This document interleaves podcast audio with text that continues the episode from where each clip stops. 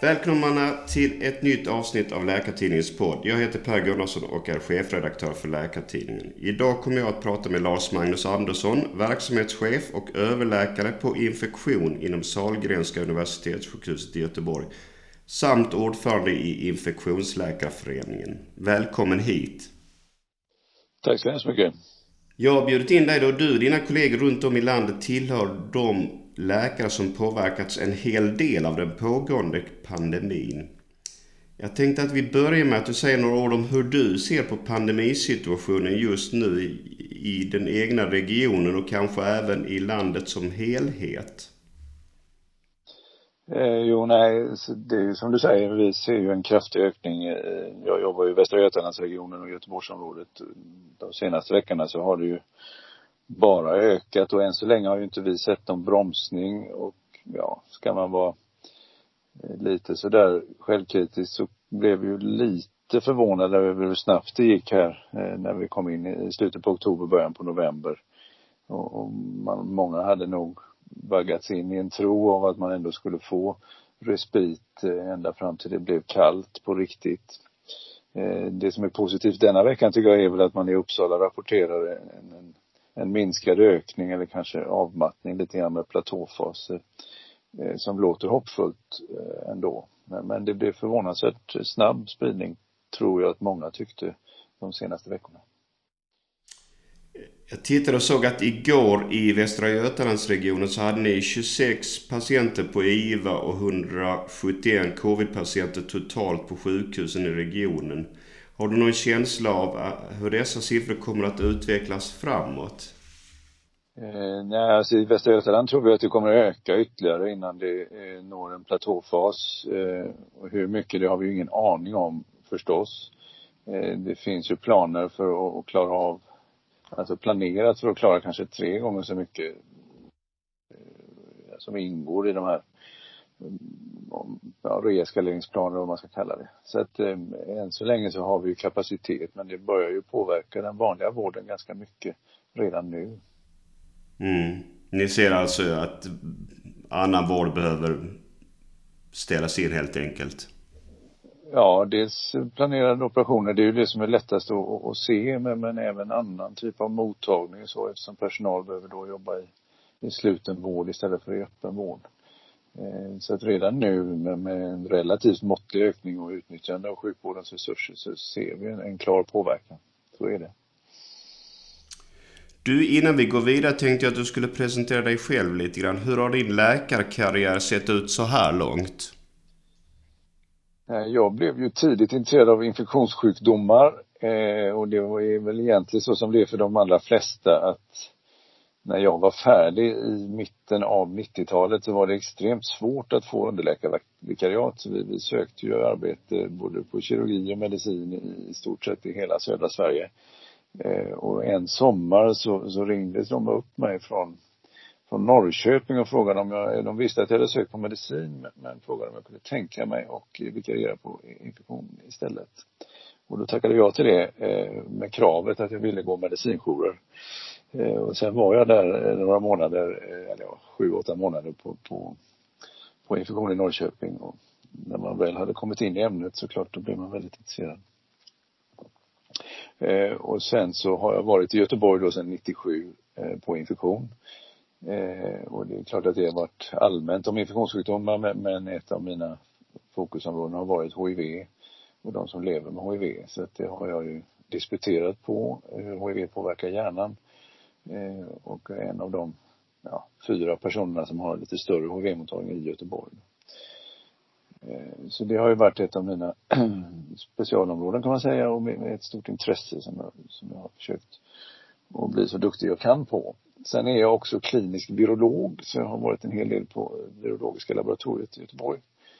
Eh, och det, där har vi startat egna forskningsgrupper som, som sysslar med Eh, med mera klinisk tillämpning av modern virusdiagnostik kan man säga vid, vid luftvägsinfektioner och vid virala gastroenteriter.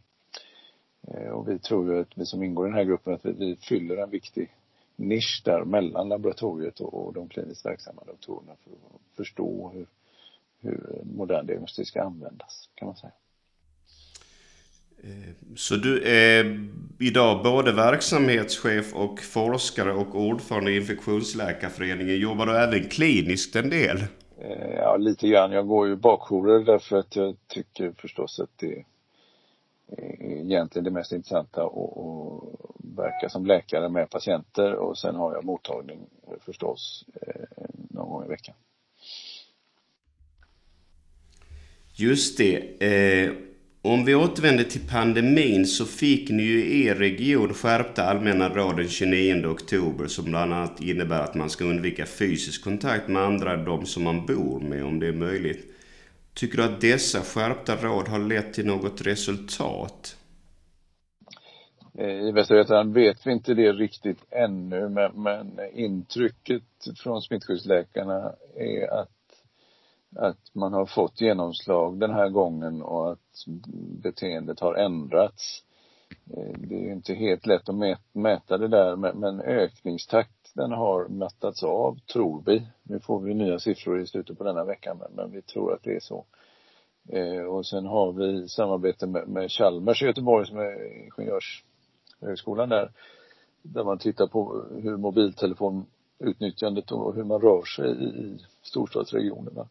Eh, och där har man sett att, att det har återgått lite kring, till de nivåerna som var när, när följsamheten till de här råden var som högst i våras. Så att det, det, det verkar som man har hörsammat råden.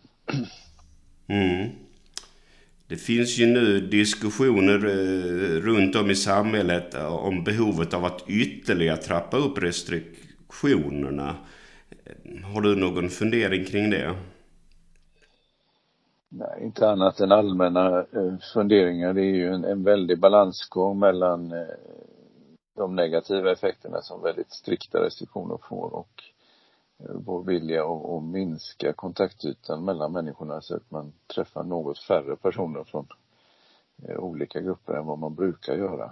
Sen vad, vad den brytpunkten går, det vet vi inte riktigt. Uppenbarligen finns det faktorer som vi inte styr över som påverkar smittspridningen väldigt mycket vi blev ju, precis som vi blev lite överraskade nu, att ökningen kom eh, ändå tidigare än, än, än kylan eh, så blev vi väldigt överraskade i somras efter midsommar att det gick så snabbt neråt. Vi trodde ju att det skulle vara en långsam avmattning men att det gick väldigt fort neråt precis som det gick fort uppåt. Eh, och det tror jag inte riktigt, det var inte många av oss som var beredda på det i alla fall. Eh, så det finns ju faktorer där som vi inte riktigt förstår förstås, eh, som påverkar detta. Där väderfaktorer förstås kan vara en sån. Mm. Du, om vi går över till din egen arbetsplats, hur har året varit där för er som arbetar eh, där? Jag gissar att det har skilt sig ganska mycket från till exempel förra året. Ja, nej, alltså det är ju väldigt annorlunda förstås. Och i våras och det har ju blivit, när man pratar med personer från olika delar av landet så är, har det verkligen blivit tydligt att man har organiserat sig på olika sätt i olika delar av landet. Alltså eh, var patienterna med bekräftad infektion vårdas och vem som ansvarar för det. Det skiljer sig ganska stort i olika delar av landet. På Sahlgrenska universitetssjukhuset så blev det så att alla de som var svårt sjuka och, och begynnande kritiskt sjuka, de vårdades på infektion. Eh, och när det var som värst i april så vårdade vi bara personer med bekräftad covid-19 på infektionskliniken. Eh, och så de svårast sjuka då. Eh, de som var mindre, lind, eller lindrigare sjuka eller de som hade vårdbegränsningar som innebar att man inte var aktuell för intensivvård och så de vårdades eh, på covidavdelningen på, på medicin. Eh, så det innebär att för alla i Göteborg kritiskt sjuka och behövde hamna på IVA och i respirator passerade infektionskliniken och vår, vi har en egen intensivvårdsavdelning där. Eh, där vi eh, intuberade mer än 240 personer under våren. Och inte i något av de fallen så skedde en allvarlig incident. Så vi skapade ett övervakningssystem där alla patienter kom in i intensivvården genom en enhet kan man säga och sen så sekundärtransplanterades man till andra intensivvårdsavdelningar. Eh, nackdelen med det förstås var att det var, krävdes många transporter. Eh, fördelen var att, att de som arbetade med detta fick ju jättestor vana vid att bedöma om, om man behövde intuberas eller inte och när det var bäst att göra. Eh, så att eh, det fanns fördelar i det här systemet som nog var rätt unikt för, för Sverige. Om vi tänker oss att, att det fortsätter uppåt nu med den belastning som är nu och att den blir ännu hårdare. Eh, hur pass eh, gott skick är personalen i när det gäller att, att ta sig an en sån utmaning som det skulle innebära?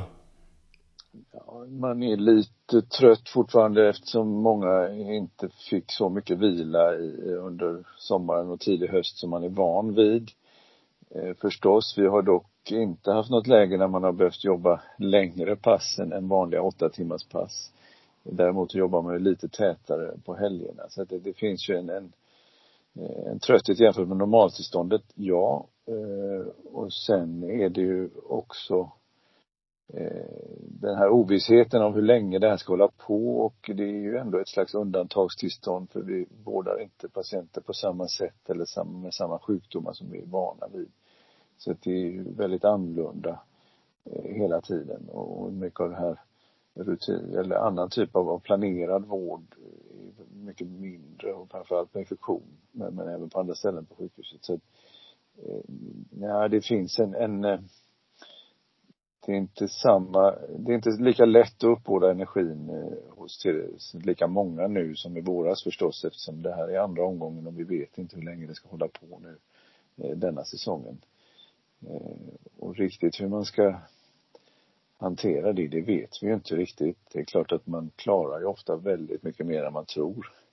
Och de som har varit utsatta för sådana extrema situationer vet ju att man orkar väldigt mycket mer än man tror. Eh, men samtidigt gäller det att göra det här på ett hållbart sätt. Eh, och jag vet faktiskt inte riktigt vad som är bästa sättet. Det är klart det är helst, det bästa vore ju att fördela det, det tyngsta arbetet så att man roterade kring det och sen fick mera normal tillvaro periodvis så att man kunde eh, men det själv gräver ju att, att man fördelar de arbetsuppgifterna på ganska många personer inom eh, hälsoprofessionerna och vårdprofessionerna. Eh, så man får snurra runt då på något sätt. Exakt hur man ska göra det, det har vi inte lyckats tänka ut eller organisera. Jag tror inte någon har gjort det riktigt i landet heller.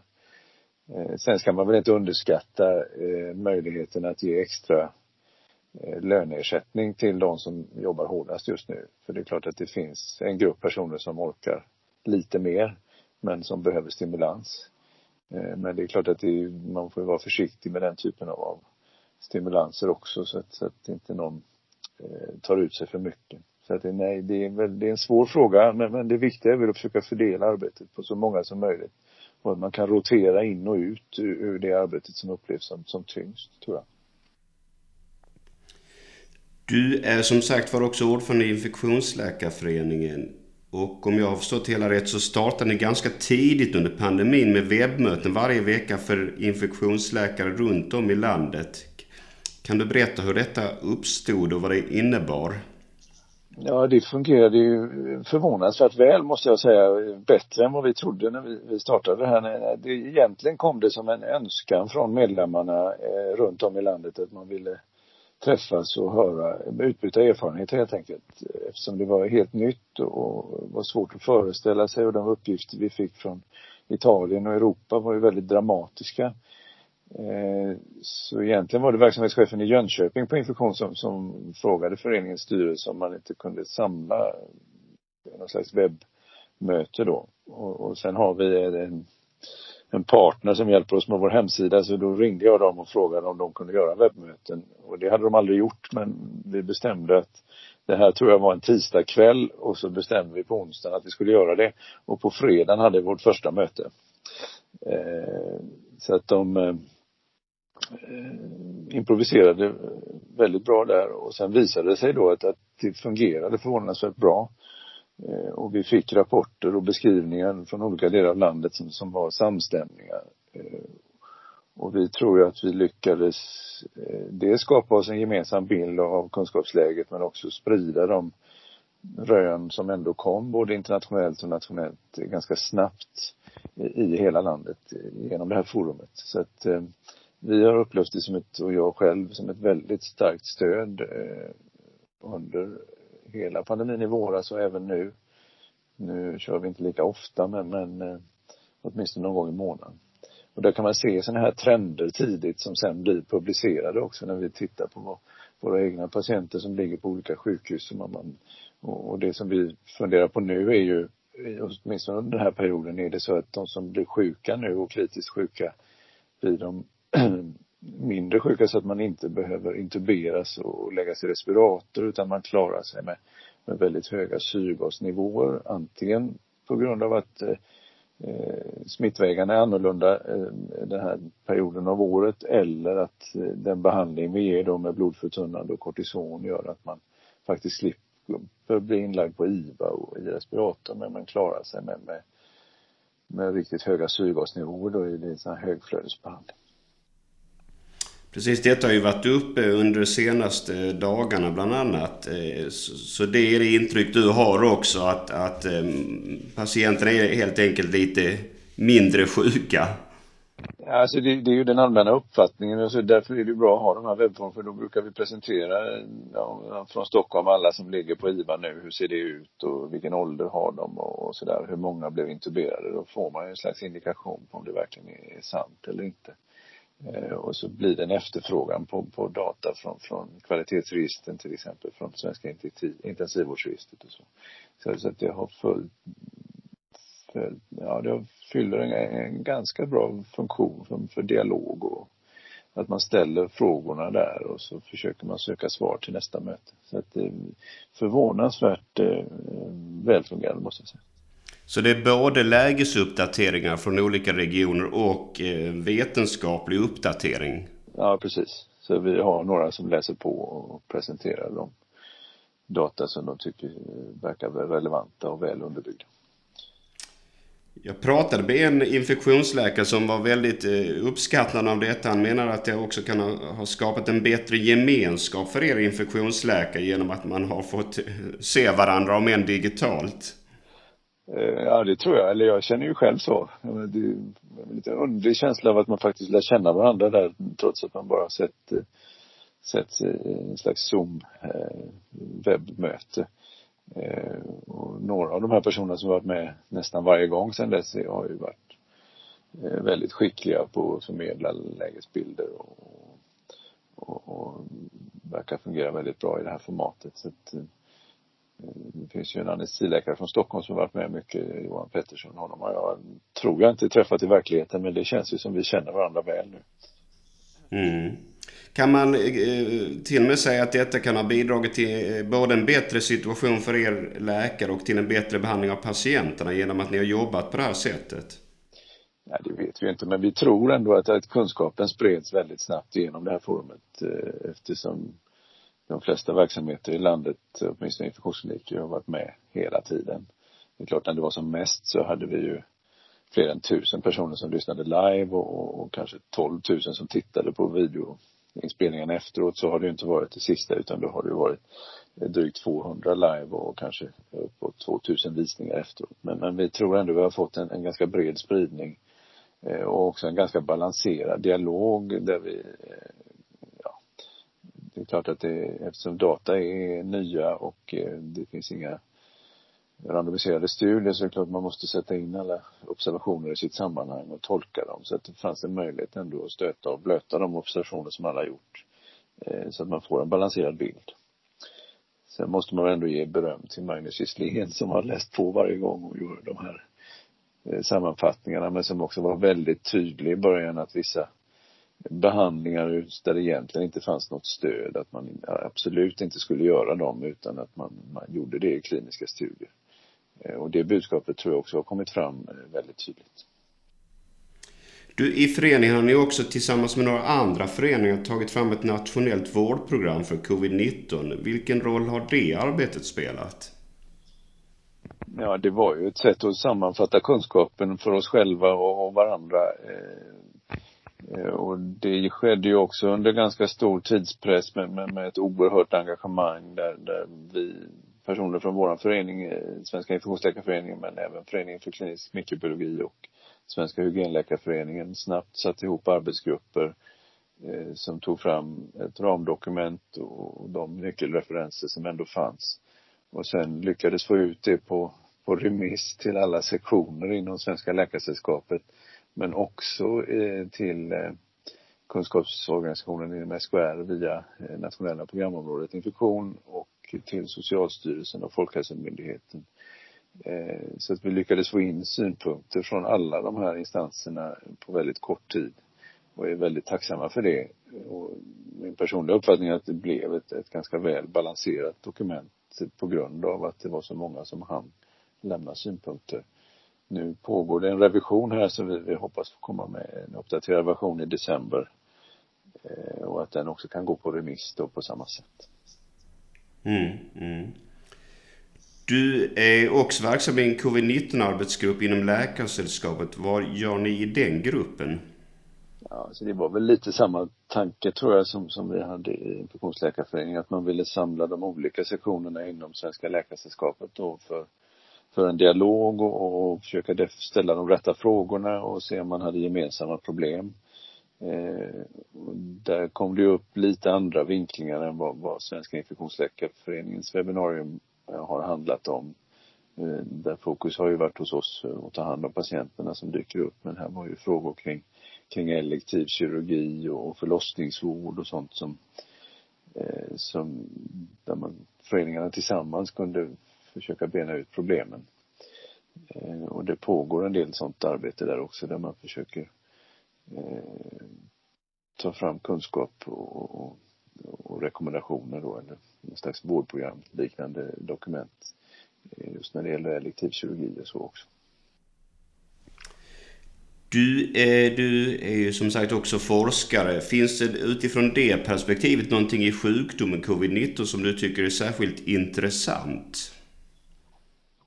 Alltså ur, ur ett eh, infektionsläkare och forskningsperspektiv är det klart att det här är, är väldigt intressant att försöka förstå både en helt ny virussjukdom och få vara med om och definiera förloppet och observera detta. Det är klart att det är eh, ur det perspektivet eh, intressant och spännande men man, med all respekt förstås för att det är jättemånga som har varit jättesvårt sjuka och många anhöriga som, som man har förlorat och personer som har drabbats på annat sätt. Men, men rent vetenskapligt så är det ju väldigt intressant förstås.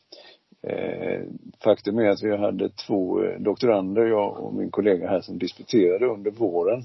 Båda på luftvägsvirusavhandlingar eh, kan man säga. Eh, där den ena tittade på, på effekterna av klimatfaktorer för spridning av influensa. Eh, men i det materialet fanns coronavirus också och vi kunde se att det fanns en, en lika stark korrelation mellan eh, låga yttertemperaturer och spridning av influensa och det gjorde det likadant för coronavirus. Kanske till och med starkare samband. Eh, och en annan doktorand som, som disputerade på, på hur influensa sprids i sjukhusmiljö. Så att det, det blev ju högaktuella frågor på, på samma tema.